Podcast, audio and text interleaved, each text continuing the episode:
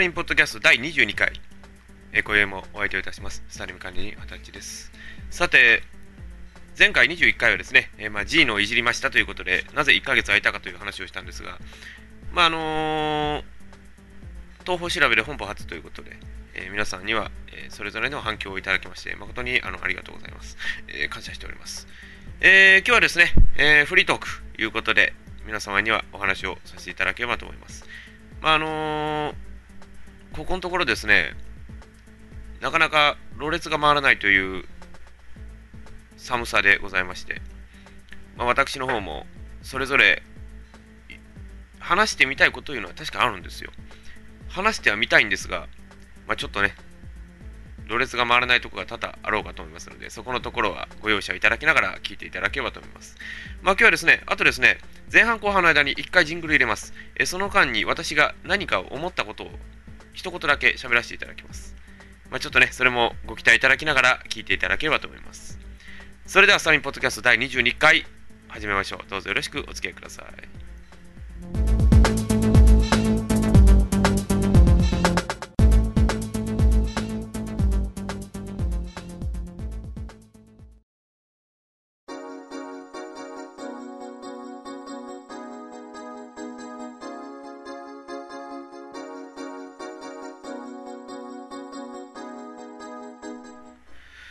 て、ここのところですね、まあ、車の話をちょっとしますけども、えー、アメリカで、まあ、トヨタ車、まあ、急加速ということでね、えー、タタ、まあ、いわゆるトヨタ叩きがあったわけですが、えー、今回ですね、まあ、アメリカの運輸当局が、まあ、電子制御には不具合はなかったということで、まあ、事実上、もうトヨタの車は安全ですよという報告書を発表したということで、えー、まあ、前のですね、ES 系ですかね、ES 系で、まあ、大暴走して事故が起きた。まあ、それから、まあ、プリウスのブレーキが効かないことであるとか、まあ、あとはですね、まあ、ずっとこう急加速をしてしまうと、プリウスが。えそういうふうな話が多々アメリカでは散見されたと。で、まあ、その中で、まあ、どうなっておるのだということで、あのアメリカではね、まあ、こういう命取り的なことがありますと即訴訟ということでね、今、あのトヨタ、えー、トヨタユーザーがですね、まあ、要は慰謝料、まあ、惑うてくれということで、まあ、慰謝料請求が叩き取るようですが、で、実際のところ、この安全宣言をアメリカ政府が出したことによって、運輸当局ですね、出したことによって、この裁判そのものの意義が問われると。まあ、なぜね、あのそういうことになったかというと、まあ、要はですね、トヨタ車を買って乗っていたのにこういうことが起きて価値が下がったと、要はその価値代価値を惑ってくれという、まあ、アメリカらしい、ねえー、裁判ではありますけども。で、まあ、基本的にはですね、まあ、ラフード運輸長官、ねえー、ラフードさんが、電子系統の不具合はなかったのだと。で、私が娘にトヨタ車を買っていいかというお墨付きをあげたかったというふうにね、えー、会見をしとったようですが、で、まあ、大体の原因はですね、アクセルペダルがまあそのフロアマットに引っかかってしまうという不具合と、あとまあ、今ね、日本でもちょっと多いですね、アクセルペダルとブレーキペダルの踏み間違い、これによる原因が多々であるという結論をつけたというふうな感じですね。まあでも、実際ね、まあ、豊田明夫社長、アメリカへ出向き、公聴会にも出て、こういう問題はなかったんです。ただ、なぜこういうことが起きたか今これから鋭意調査中でありますと言いました。ただ、私らにちょっともうこれね、消せないと思ったんですよ。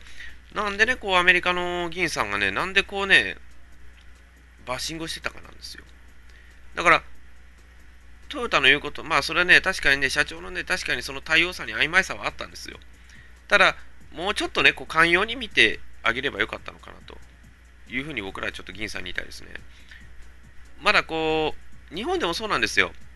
原因調べてないのにね、専門家があだこ、専門家でもない人があだこうだ言うことはまずできないんですよ。だから、あの、一時期ね、あの、まあ、ちょっとね、あの、あんまり思い出したくない話かもしれませんが、2005年のね、福知山線脱線事故、これはもう、あの、100人を超える方、お亡くなりになった、もうあの、一番 JR 史上でも類を見ない大惨事になりましたけど、あれでもね、最初ね、報道の時ね、ものすごいね、情報が入り乱れてたんですね。だから、置き石を踏んだであるとか、あるいは車が突っ込んできたりとか、そういうね、まあ、まあ、誤報ではあるんですけどね。ただ、僕らね、今年の、去年のね、そのトヨタとね、その2005年の JR とね、何が違うかのね、根本的な能力が違うんですよ。トヨタはね、把握しております。ほんならこれから早速調べに入りますと。まあ、車と電車ですか全く違うんですけどね。で、まあ、当の JR は、まあ、ミスであったということをなかなか認めんかったわけですね。で、トヨタとかね、なぜこういうふうにできたというので、やっぱりすぐでリコールすっといけたんですよ。もうすぐほんならもうプログラムをほんならすぐ変えましょう言ってプリウスもやったわけですよ。だからね、トヨタってあんまりこう、日本ではあんまりこう叩かれた感がしないんですよね。なんか皆さんそんな気しません？だって普通やったらね、もうトヨタやったらもうね、こんな問題になって百何十万台リコールしたのに、ほんなもう車買いませんわっていうのが大体のパターンやと思うんですよ。ただ、エコカー減税とかその時ありましたからね、プリウス1年で30万台売れたんですよ。あの、カローラの記録をぶち抜いてますからね。だから、やっぱりこう、日本にやっぱこう信頼度合いがやっぱ違うんでしょうね。で、アメリカへのやっぱりこう、まあ、GM とかであるね、クライスラー、フォード、あの辺りのこうビッグ3が、まあ日本でもビッグ3、それはお笑い芸人いますけど、それは、あの、誰でしたっけ？えー、タモリさん、さんまさん、たけしさんの3人、これビッグ3って昔よう言うてましたね。まあアメリカでもそういう車ではビッグ3いうのがあるわけですよ。日本三、えー、世界三大、アメリカ三大自動車メーカーですね。があったわけですけども。まあそれがね、やっぱりこう、売れないからやっぱ気兼ね気兼ねしてその議員さんはトヨタ叩きをしたんじゃないか、あるいはマスコミがトヨタ叩きをしたんじゃないかっていうのもあると思うんですよ。ただね、もうね、これはもういろんな自動車メーカーさん言うと思うんですよ。よかろう、値段もよかろうっていう感じだったらね、まずね、皆さん買うんですよ。だから、今のね、日本の自動車メーカーさんで結構ね、コストラウンド努力はしてるけども、その信頼性の努力のも惜しんでないはずなんですよ。もうはずですよ。まあ、それはもう、ねえそれはもうどこの国とは言いませんけど、事故したら命の保証がない車っていう最新型っていう、そういう保証はまずないじゃないですか。日本の場合だったら。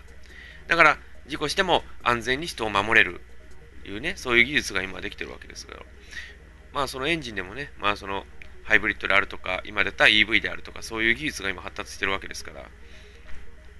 っぱりね、乗る皆さんもね、やっぱりこう、それぞれの下選択をして買っていただければいいかなという気もするんですよ。えー、ですから、ま、今回、まあ、アメリカが、まあ、その、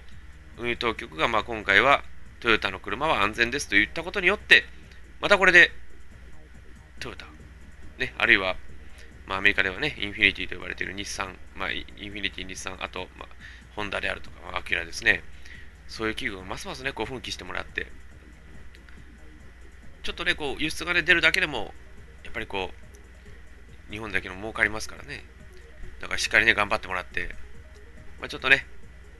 傷ついた信用いうのもありますけども、これはもうすぐ戻ると思いますよ。ええ。だ運転者のミスっていうのが分かったわけですから。ね。だから、日本でもね、やっぱりこういうアクセルの踏み間違いであるとかそういうのとかもね多々ありますからそこはねやっぱりこう皆さんもやっぱり安全運転で乗ってもらってもう本当にダメだった今ねあの、ブレーキオーバーライド今そういうのね、えー、確かね鈴木さんでしたかね新型の MR ワゴンにも軽初搭載鈴木初搭載したらしいですがそんな感じでねこれからもそういう感じで技術の切磋琢磨していただければ。ただその中でねやっぱりこう開発競争のはありますけども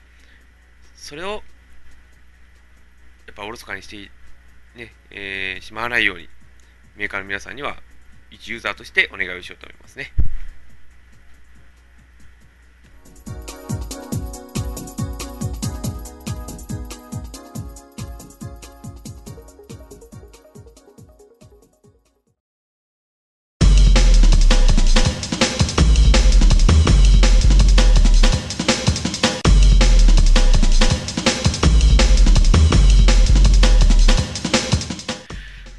新コーナー中間ジングルということですねこの中間ジングルでは私が思ったことを一言だけ喋らせていただきます。それを見て、皆様、ぜひともお笑いをいただければと思います。それでは参ります。さようなら、7時27分の恋人。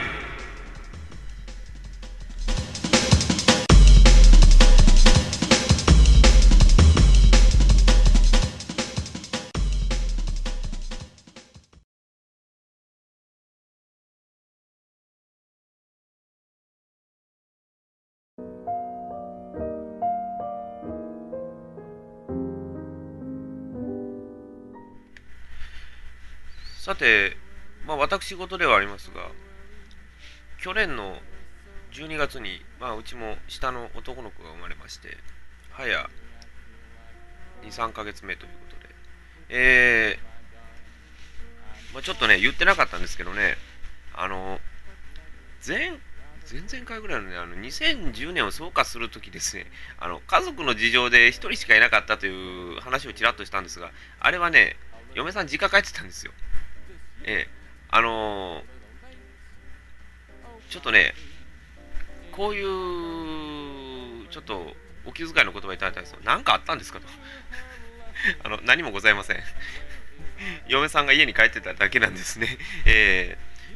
ー、一応ね、それだけちょっとね、言っとこうかなと一応ちょっと思ったわけですね。え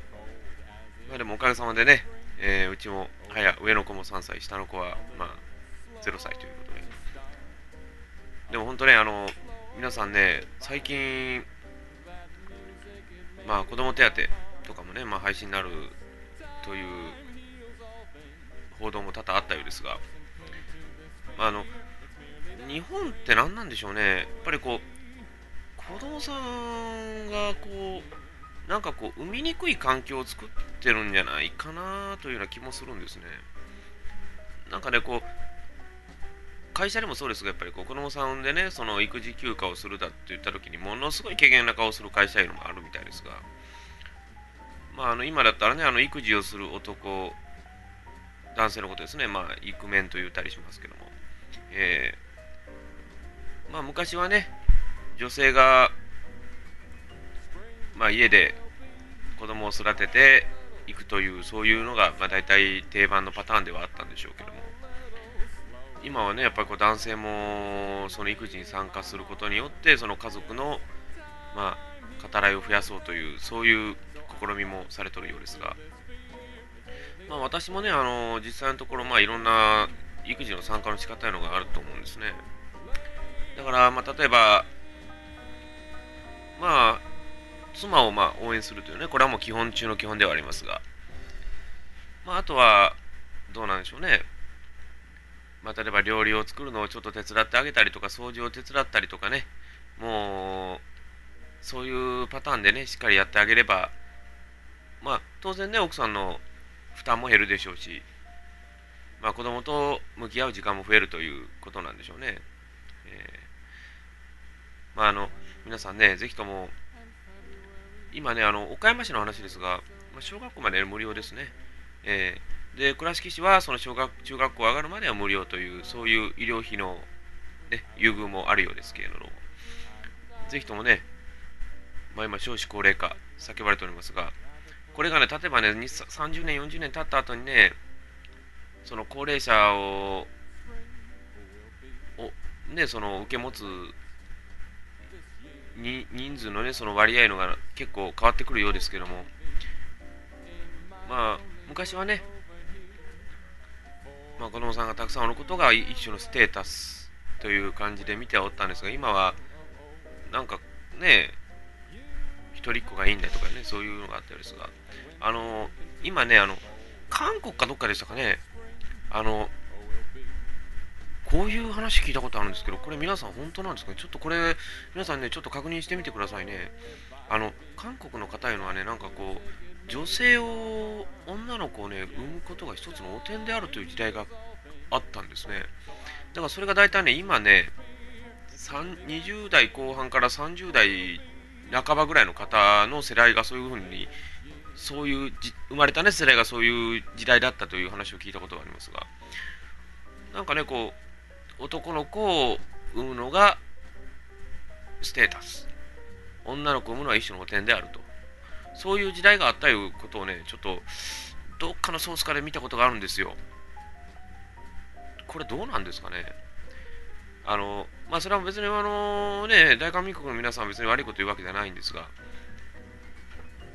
人口、まあ、それ人口の問題もありますけども、どうなんですか、そこはちょっとね、聞いてみたいもんですね。それがね、あの、今のね、日本もそうですけど、子供さんが少ないです、どの国見ても。で、子供さんが少ないいうことはね、次世代の担い手が全くいなくなるんですよ。少なくなってくるんですよ。で、子供さんがね、たたくさんたた、たくさん言うのもちょっと言い方おかしいですけどもね。だからぜひともね、家の跡継ぎとかもいなくなるんですよ。だからね、本当に、まあその、なんかね、こう、子供さんを産むことに対して何かこう抵抗感があるような気がしてならんのですよ。今の日本の方々ね。まあそれは確かに、もうお金もないし、そんな子供さん、子供なんか産んどる余裕ないわという方もいらっしゃるかと思います。ただ、本当ね、今はそういう優遇策とか、あるいはね、税金の優遇策も今あります。だからね、ぜひともね、まあ、そういうことをおっしゃらずに、かけがえない家族ですからね。だから私らも、男の子2人でも全然大丈夫ですよ。むしろ楽しいですもの。ええー、だからね、ほんとね、だから別に男の子男の子ばっかりであっても女の子ばっかりであっても僕はいいと思うんですよ。だから例えば、こういう話聞いたことありますよ。家族全員がね、あの生まれたお子さん全員女の子であって、で、養子をもらうと。いわゆるあの、要はあの、あれですわ。あの、マスオさんみたいなもんなんですよ。ね、なんかマスオさんみたいにリムコで入ってきて、こう家を盛り立てるというのもあるし、あとまあ、男性の方が姓は変わるけれども、その嫁さんのところの家を継ぐというパターンもね、今頃はありますんでね。だ本当あのー、皆さんね、まあ、ちょっとこれからね、まあちょっと結婚して、お二方だけの家庭の方、ぜひともね、まあ、今後の後継ぎ等も考えて、王さん等のご計画なさっていただければなというふうには思いますね。うんですから、本当ね、もうこれ何回も話しますけど、僕ね、今までね、私自身がね、あんまりこう、NHK 教育とかあんまり見なかったんですよ。子供生まれてからめちゃくちゃ見ますね。ええー、だからもう本当にね、